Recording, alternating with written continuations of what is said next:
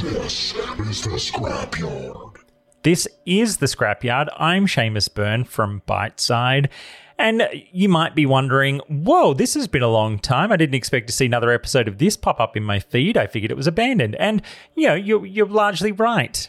Byteside as a podcast network is consolidating everything back into the main Byteside show. I am still a huge Blizzard nerd and I am lucky to have a great relationship with the company. And through my wider work as a journalist, I still get to talk to their team on a fairly regular basis.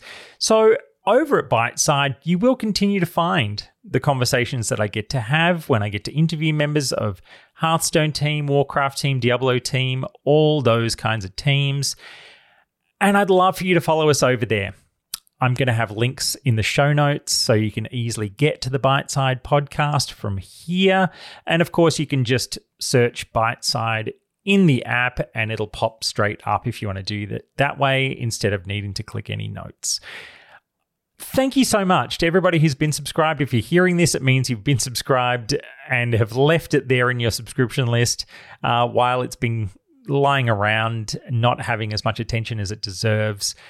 Uh, I really do hope you follow us over to the main Byteside show. There's actually lots more stuff written these days as well at byteside.com. I kicked off Byteside a couple of years ago to as a to focus around podcasts.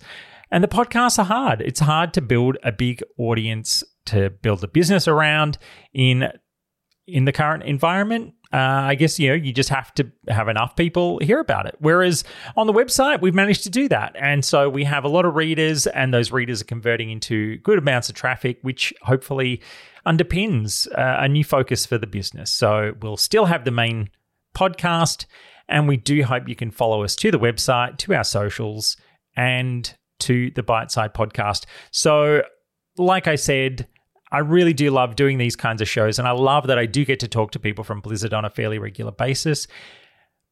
Please follow us over to what I'm now referring to as the one and only, the triple distilled Byteside podcast.